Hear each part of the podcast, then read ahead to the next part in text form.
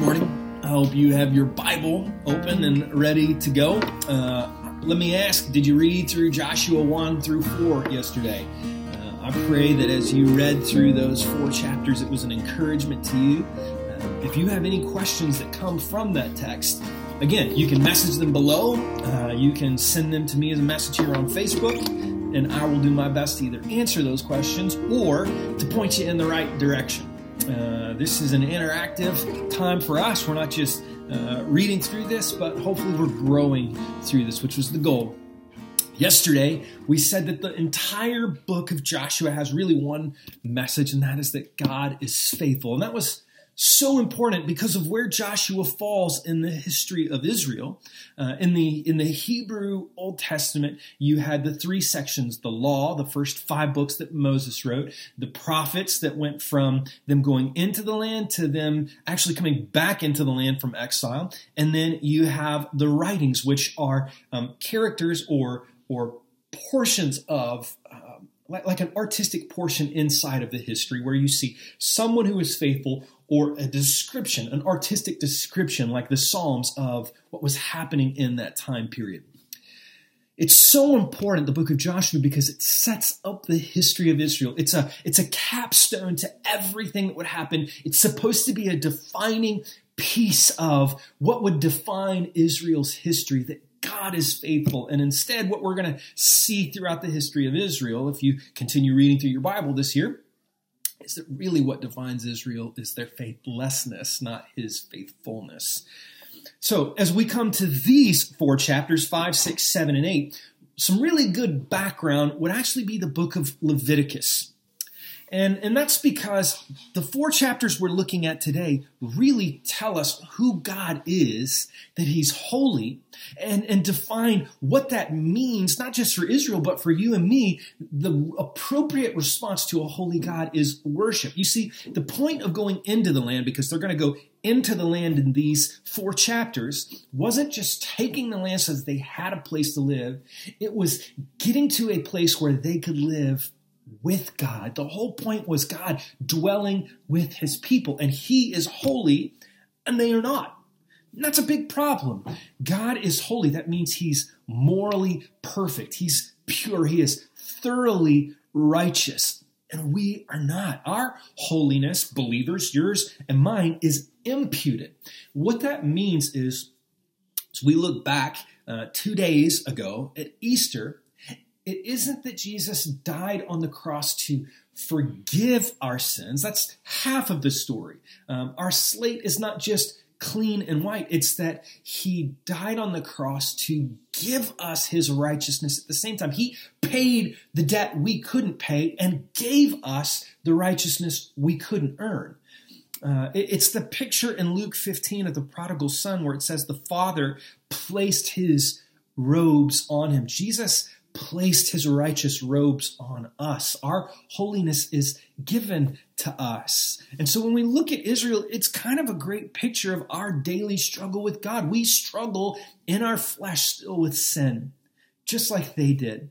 And God graciously gave them a way to deal with that sin but he also called them to respond to him. When God describes himself in the Old Testament, he says that he is gracious, he's compassionate, he's slow to anger, he's abounding in steadfast love, and all of those are relational attributes. God describes himself in relationship to his people because his heart is for his people. And because of his heart, the only appropriate response we can have experiencing that kind of love and grace and mercy is worship. And so we're going to see that these four chapters today press us to know that we have a holy God and that our response should be to worship him. So if you've got your Bible, look at chapter 5 with me.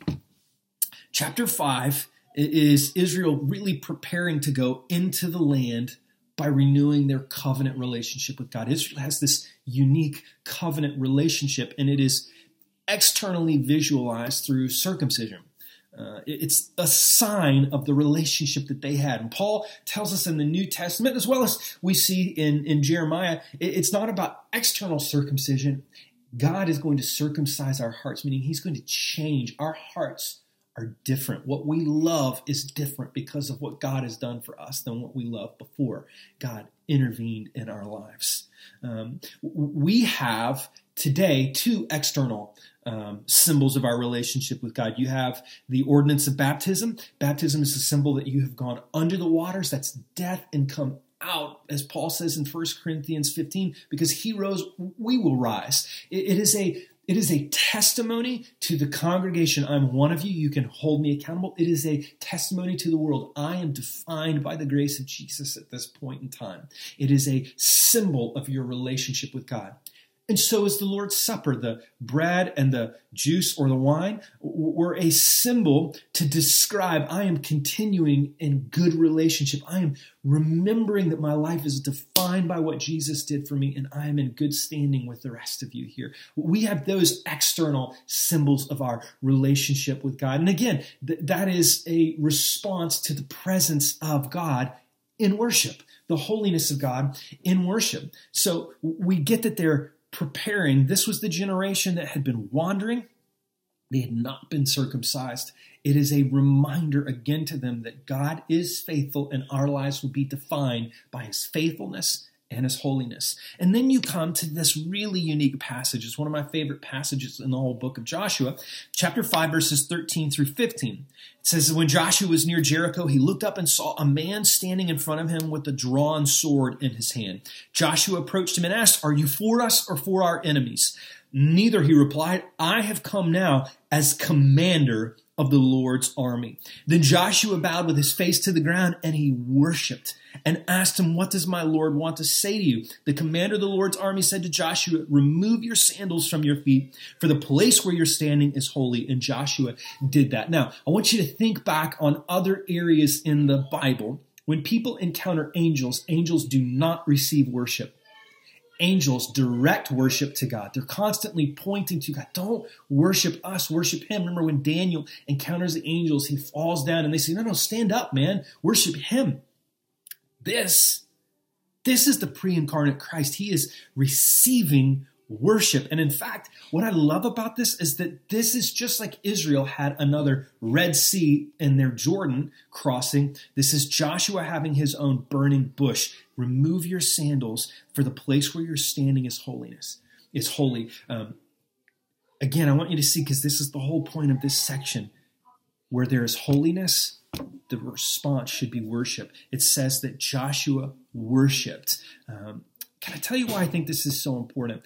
I think that this is so important because before they go into Jericho, Joshua has some time of worship. Um, leaders, we cannot lead our church to worship if we don't personally worship. And, and I think that there's an application in that for pastors, for uh, people who are staff members at churches, that you can't lead the people of God to worship if you're not willing to worship.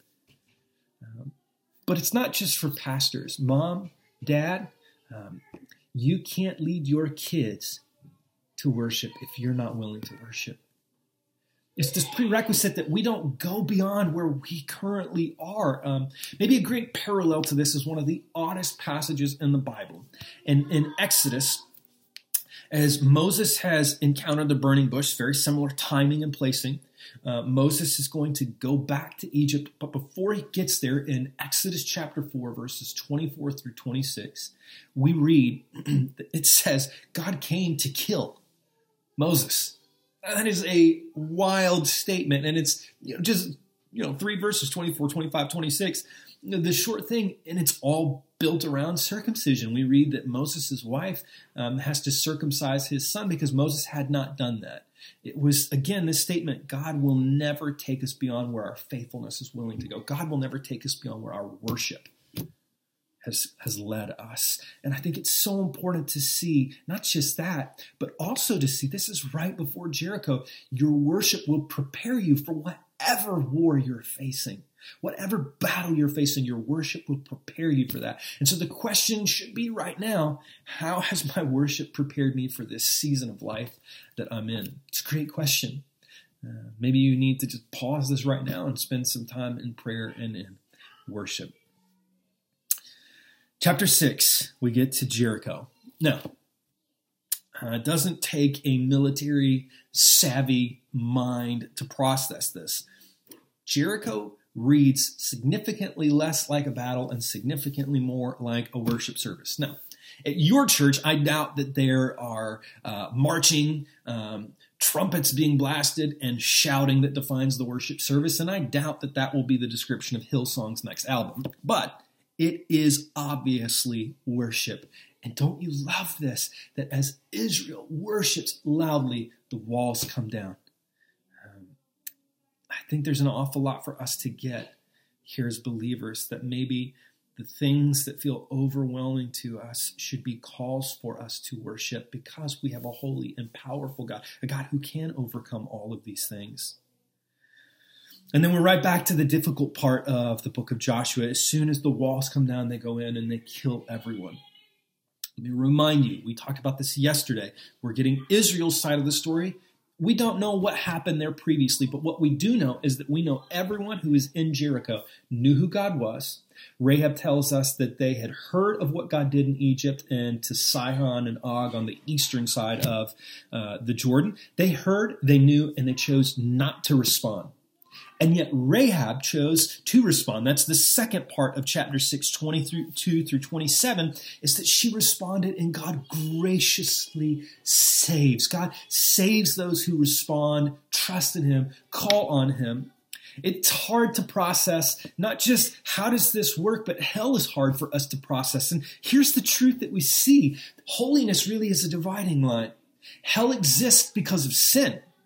Heaven exists for humans because of God's grace. Jesus in Luke 12 51 says that he came to divide. He is a dividing line because as we encounter the holiness of God, there's two choices. You respond by trusting in God's grace and his provision for, from Christ for us, or you choose to keep doing what you're doing. Let me give you a little bit of an illustration for this. Um, Indiana Jones and the Last Crusade.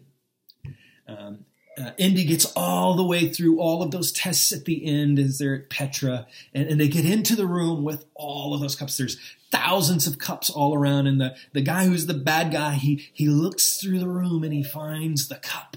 And he says, This truly is the cup of a king. And it's this golden grail with all of these jewels on it. And he takes his sip and then he turns and he looks at that knight who's been stationed in there. And that knight gives that iconic line you have chosen unwisely. And then the terrifying moment, right? Um, and then it's up to Indiana, who walks through the room and he picks up, uh, I don't have another cup, but we'll use this. He picks up this wooden cup and he says, This, this is a, the cup of a carpenter. It's just this plain wooden cup. And he takes a sip and looks at the knight, and the knight says, You have chosen wisely. And that's such a great film. Uh, none of it's true, but it makes for such great illustrations for this.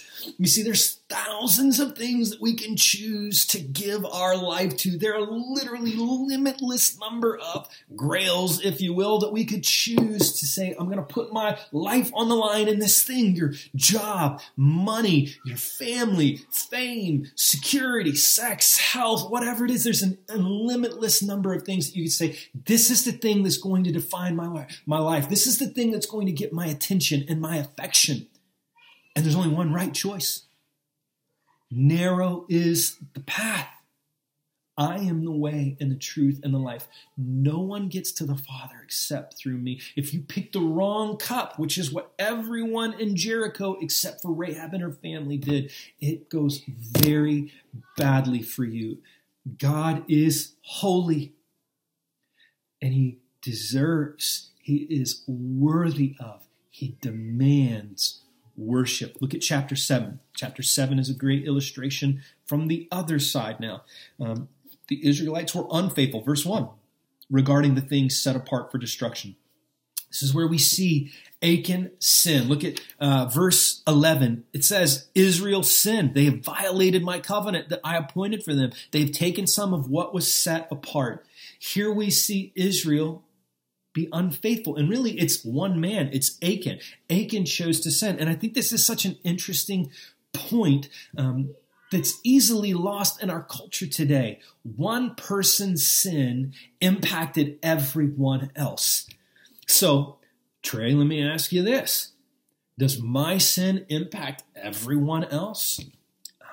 Kind of what the text says here. What you tolerate in your life will have an impact on the corporate uh, body you worship with in some way. How? I, I, I, don't know. And this is obvious here that that impacted everyone when Achan sinned. They lost the battle at Ai. The, the power and the presence of God wasn't with them. What in the world? How can you describe what church would be like if every single individual took their own sin seriously, the holiness of God seriously, the grace of God seriously?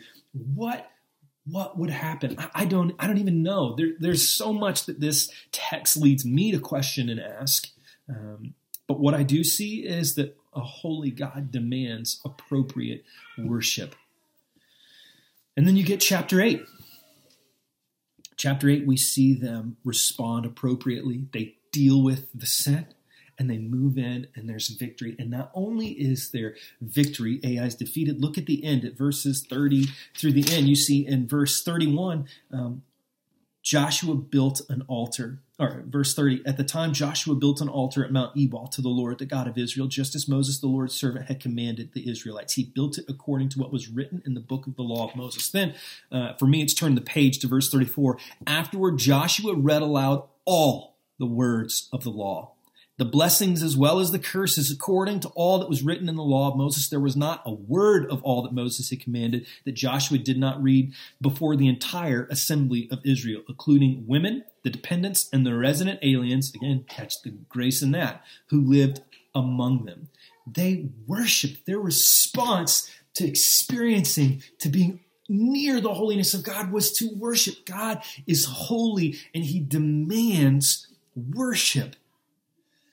Israel was loved, led by, disciplined by, worshiped by a holy God, and so are we. It's a temptation in every single one of our lives to seek something else, anything else, to settle for something else. I'll never forget sitting with uh, a friend of mine, um, Kurt, at a Jaguars game and we were, you know, three, three and a half hours into the game, uh, and everyone is cheering, or, or, maybe because it's the Jaguars, they were uh, grieving, but it was loud either way. And uh, they're all loud and yelling and screaming. And Kurt leaned over and he said, Don't you wish church was like this? And I think what Kurt was getting after, maybe whether he realized it or not, was saying that these guys are worshiping. They're all worshiping. And the question should be what are we worshiping and, and is worthy of our worship. Uh, my friend Bob Kauflin wrote a great book called Worship Matters. Um, and here's how Bob puts it in his book. He says, It's impossible for us to rightly consider God apart from his holiness, his wrath against sin, his steadfast opposition to injustice, and his righteousness, his righteous judgment of the wicked. These aren't exactly popular or seeker sensitive topics, but they describe the God we worship. And the more we love to worship Him, the more we will hate sin in all its manifestations. If God wasn't fiercely opposed to evil in every form, including our own sin, He would not deserve our worship. He would not be good. He would not be God. So, today, maybe like Israel, we just need to pause and refocus on the fact that we have a holy God. We have a God who is perfect, pure, righteous. And maybe we need to take some time to reflect on the fact that God still and his holiness has been gracious to us, has been compassionate, slow to anger, abounding in steadfast love. He wants to be with us. He loves us. He sent Jesus to die for us. He has given us righteousness so that we can continue to dwell with our God. And maybe that maybe that leads to a few things. Maybe you just need to spend some time reflecting on the nature and the character of God. There are some amazing books out there. A.W. Tozer has some great works. Um, th- th- there are just amazing books on the nature, the character of God that will help you to worship God for who He is.